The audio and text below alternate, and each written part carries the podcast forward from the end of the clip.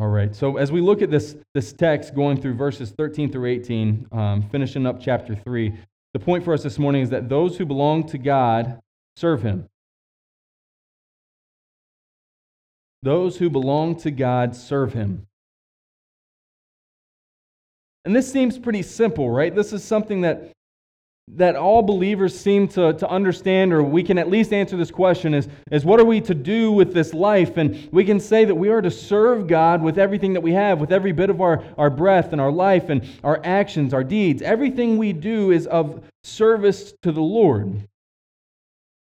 But we've hit this point, and again, I refer to us as the Israelites of the Old Testament. It seems like we've You get this covenant renewal with the Lord, and you progress, and it seems like our day and age, it seems like everything going on around us is this last rebuke from Malachi.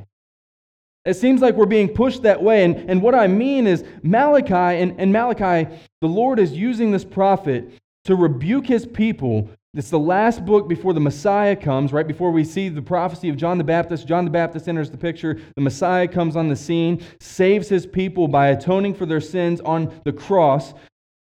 But you see this complacency. You see this beauty of the Scriptures, this narrative moving forward and progressing and calling God's people to worship Him. And then they took what was beautiful and twisted it and made it legalism.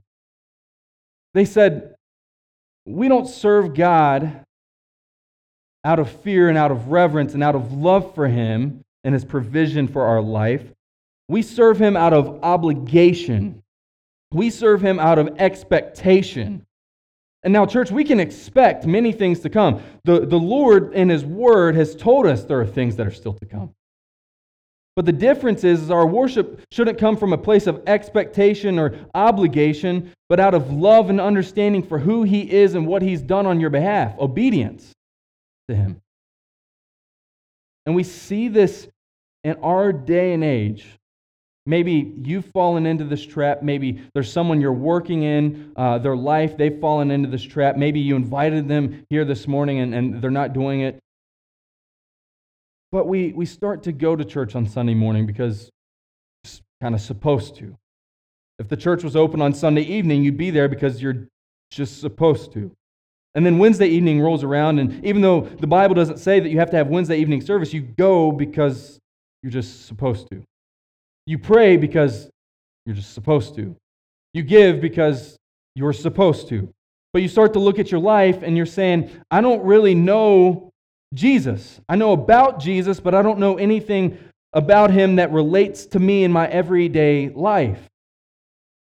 And then we start to look like the Israelites here in chapter 3.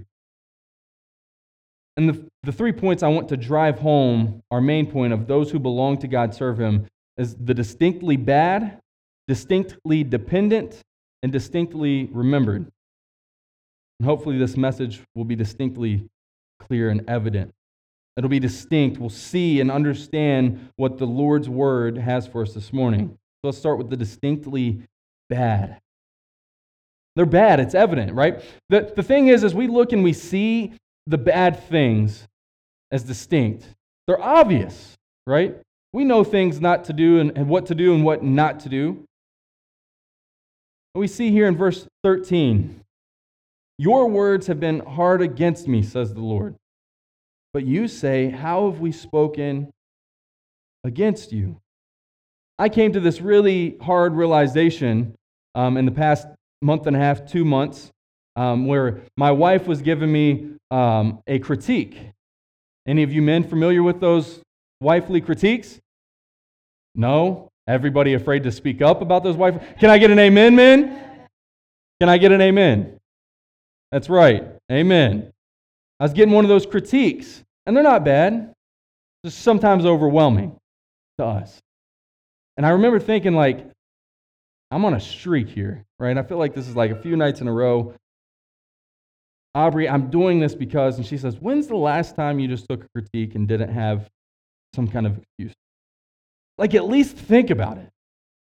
Like, it's like you just write it off. And Trust me, this hurts to share with you all. I'm trying to be vulnerable, and I hope that you men and even women realize this, that we by our nature, which Paul says we are children of wrath by nature, our fleshly nature doesn't want to take critique well.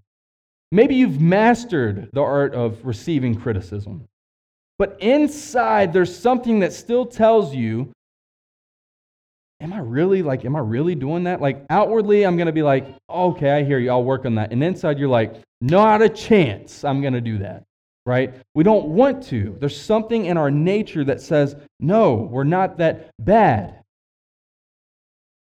But we are. Verse 13, the Lord is laying out another rebuke, saying, your words have been hard against me. But you say, how? How have they been hard against you? The distinctly bad is those who oppose God, those opposed to God, and those who oppose God, might even be sitting with us, and we can look at the life of those around us and even ourselves and begin to realize that we are distinctly bad when we do, in fact, walk, talk, and work against the holy God.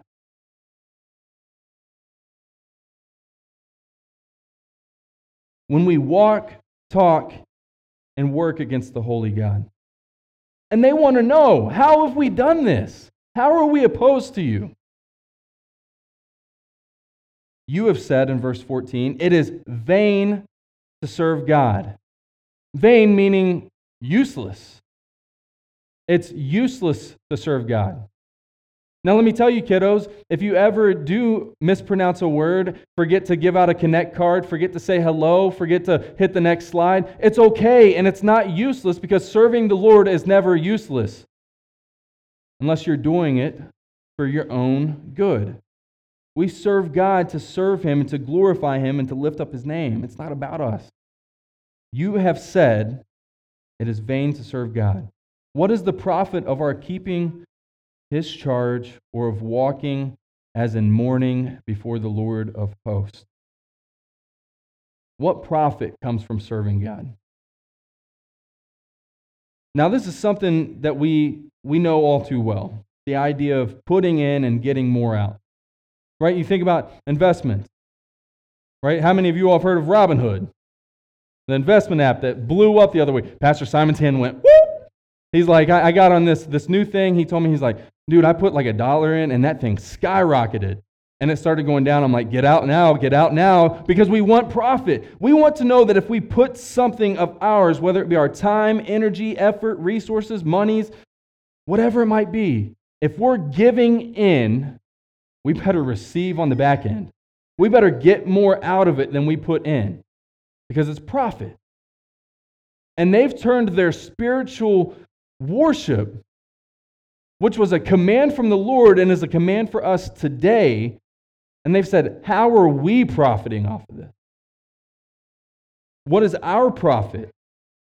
What profit do we gain from obeying His commands? What do we get out of this? You see, their worship is actually turned into greed. We go back to last week's text, Chapter 3, verses 6 through 12. I won't read that to us, but we talked about how it's not withholding from God. They were rebuked for robbing God because they were withholding, robbing what was God's to begin with. You see, it looks good when we take out our checkbook or we take this money out and we go and we put it in the giving box, as we should. But when we go and we do that, even thinking that I'm giving God what is mine, we're doing it from the wrong place. It's an act of worship, giving God back what was already His. I remember having this conversation with my dad. I was Dad, that's my money. I know it's in your account, but that's my money, right? It was before we got my first account set up. Best Buy first direct deposit went straight in his account. And I'm that money's mine. You can keep it in your account all you want, Dad. That money's mine. The same with God. They were robbing Him. Just because it was in their hands did not mean it wasn't God's. So they've taken the acts of worship, which they were to give out of their life and out of obedience to the Lord, and said, what is the profit of keeping His word, keeping His charge? Church, greed is not a fruit of spiritual change. Greed is not a fruit of spiritual change. And when our worship becomes greedy, when we walk to the giving box and say, I don't know if I should be giving this, or what am I going to get out of this? Then we've leaned on greed and not on faith. When we do anything thinking about ourselves and not the Lord, whom we are worshiping through that act with, then it's out of greed. Hey kiddos, can someone bring me a Bible that is turned to Psalm 119, verse 36?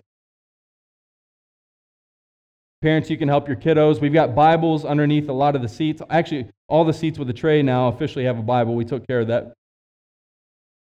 Psalm 119, 36. Greed is not a fruit of spiritual change.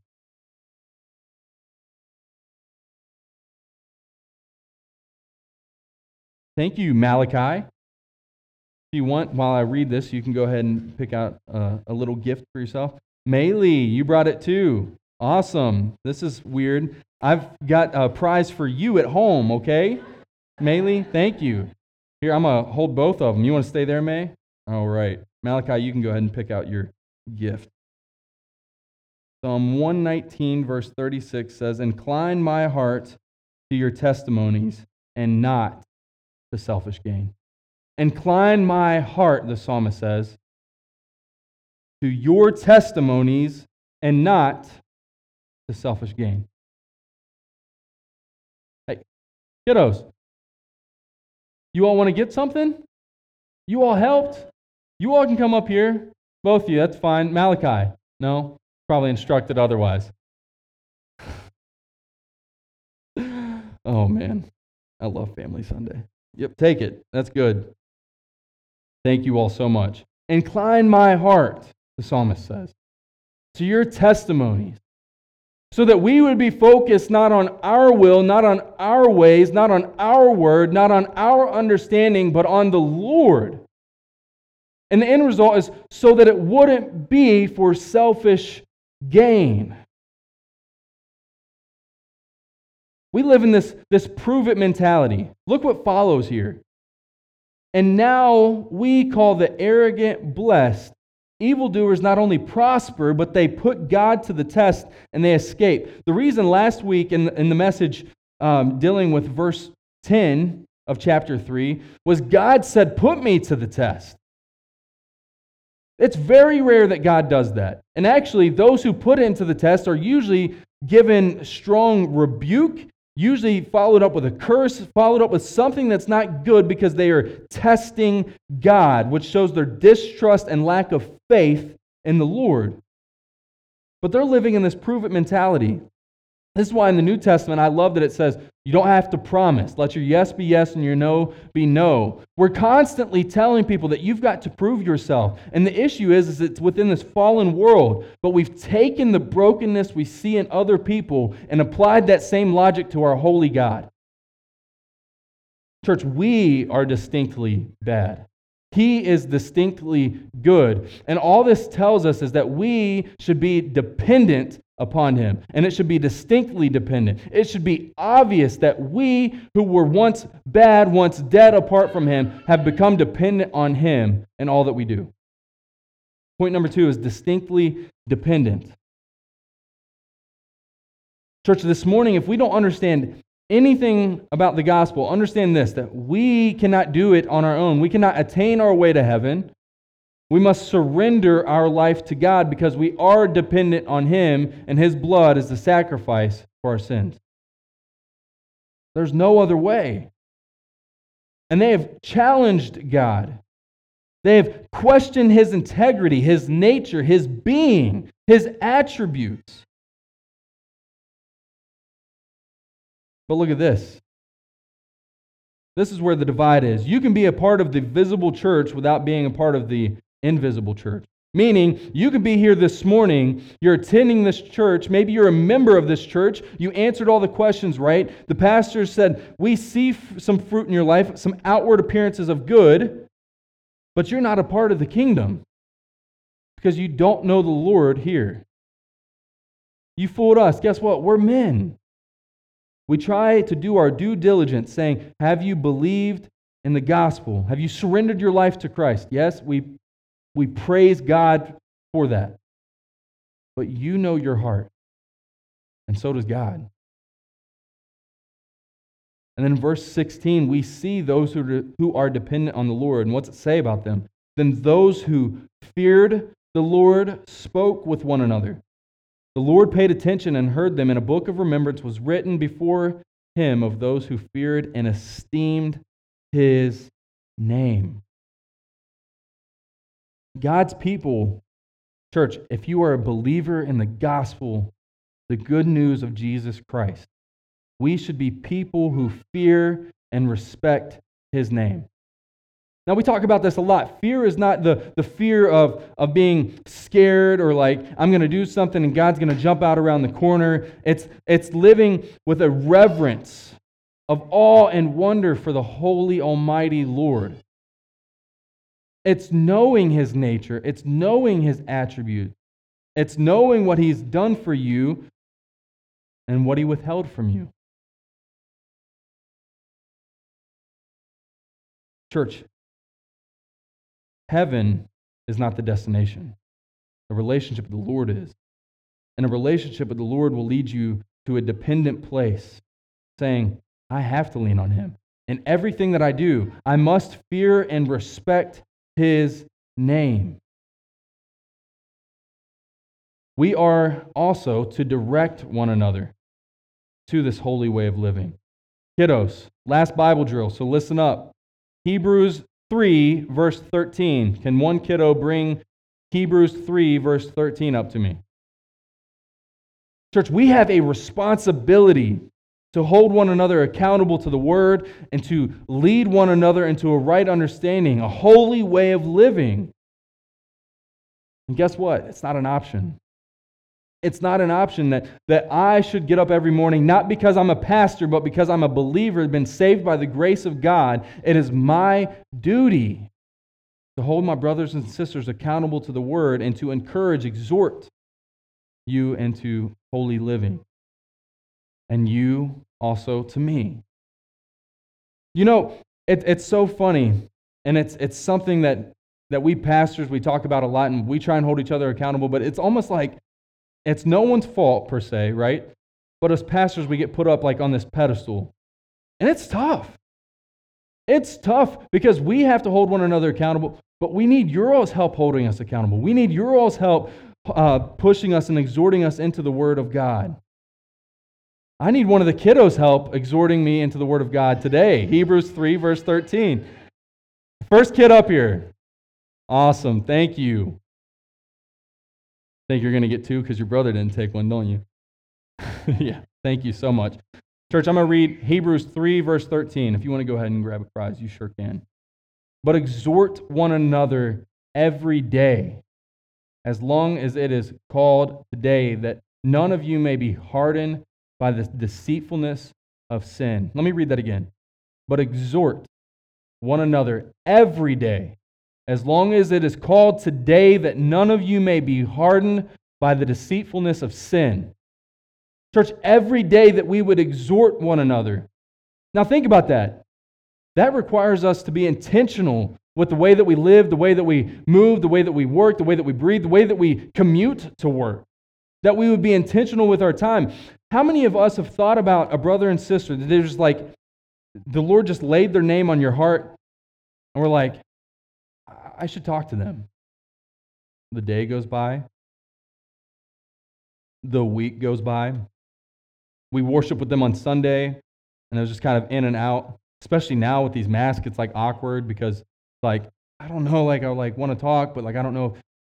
So the week goes by. And then the month goes by, months go by, and then what we realize is we've just let all of this time escape. And maybe you've been in the position that I've been in before where that didn't happen, and then you found out that that person was going through a really, really tough time. Now, that shouldn't lay like a burden on you like, oh, you like really screwed up, but it should remind us to never do that again. It should remind us that we should check in. And we should also encourage others to check in on us. You see, one of the beauties of serving is letting people serve you also.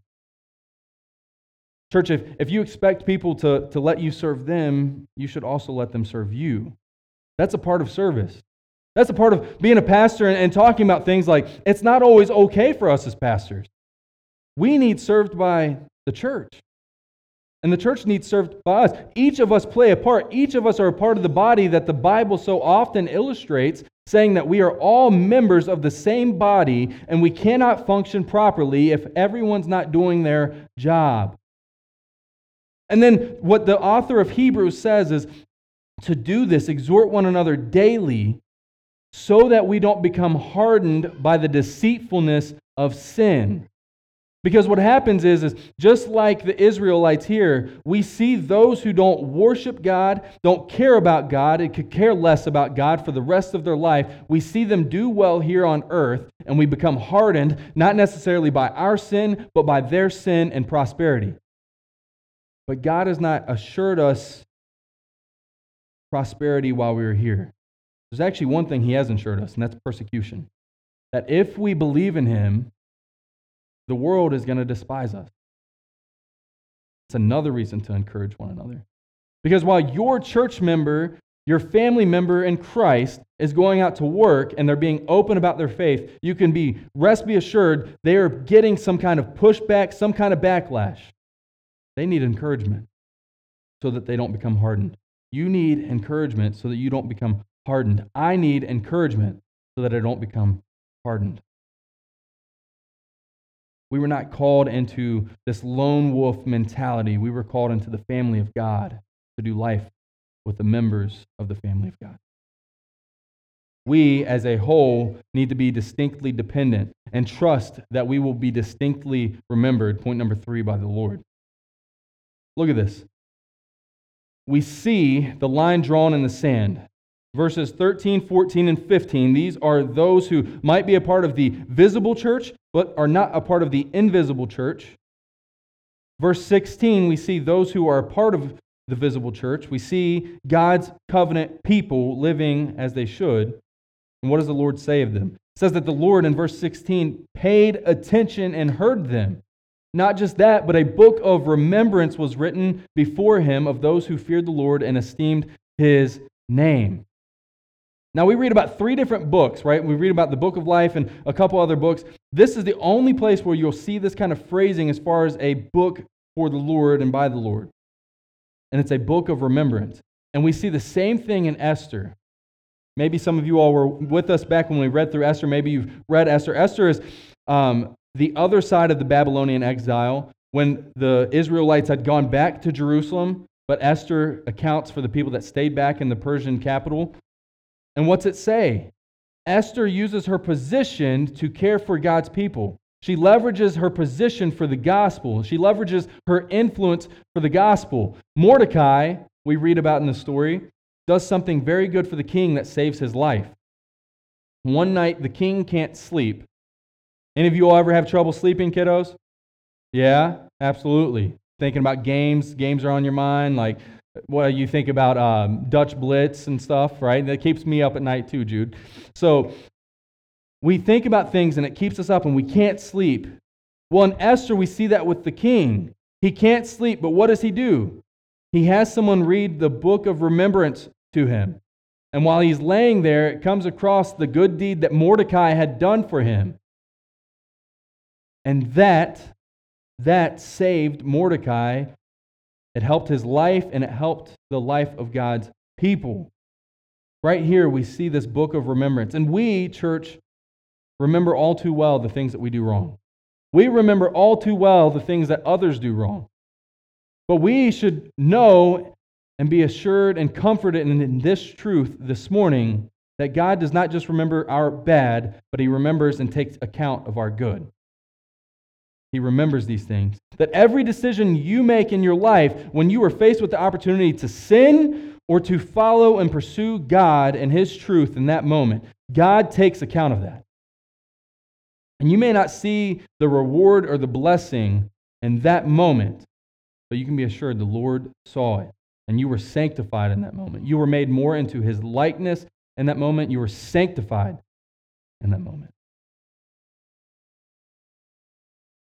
What does the Lord say about them? He says, they shall be mine, says the Lord of hosts. And the day when I make up my treasured possession, I will spare them as a man spares his son who serves him. Band, you can go ahead and come back up. Verse 18, we're going to close out here.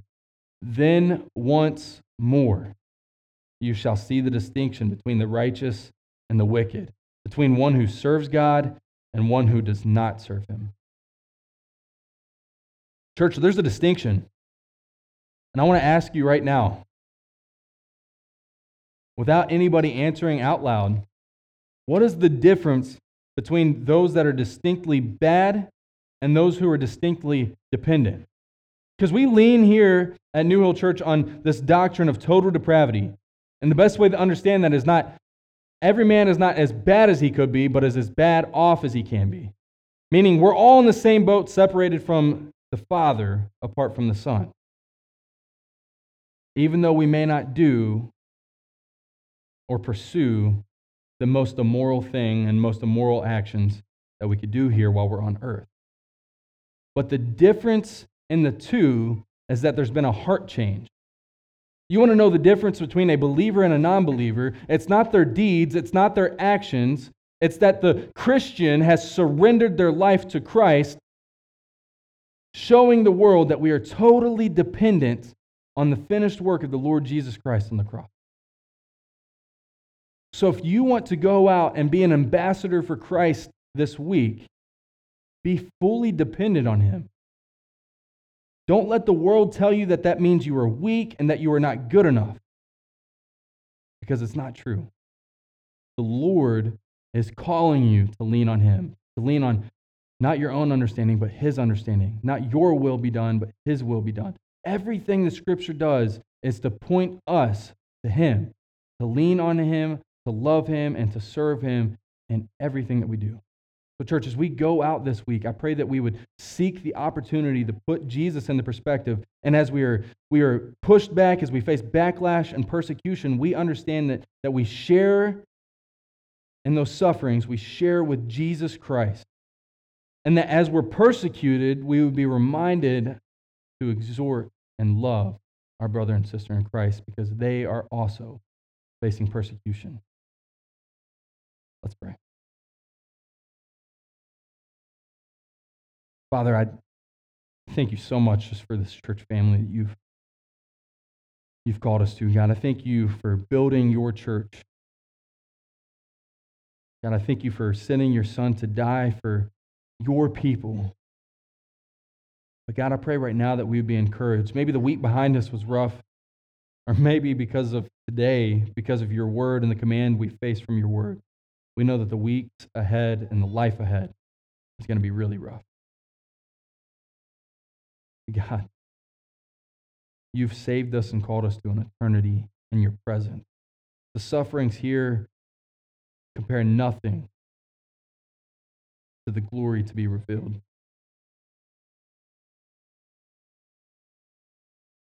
God, I pray that we would see this call and this command out of your word for our life. We would take it and we would run with it.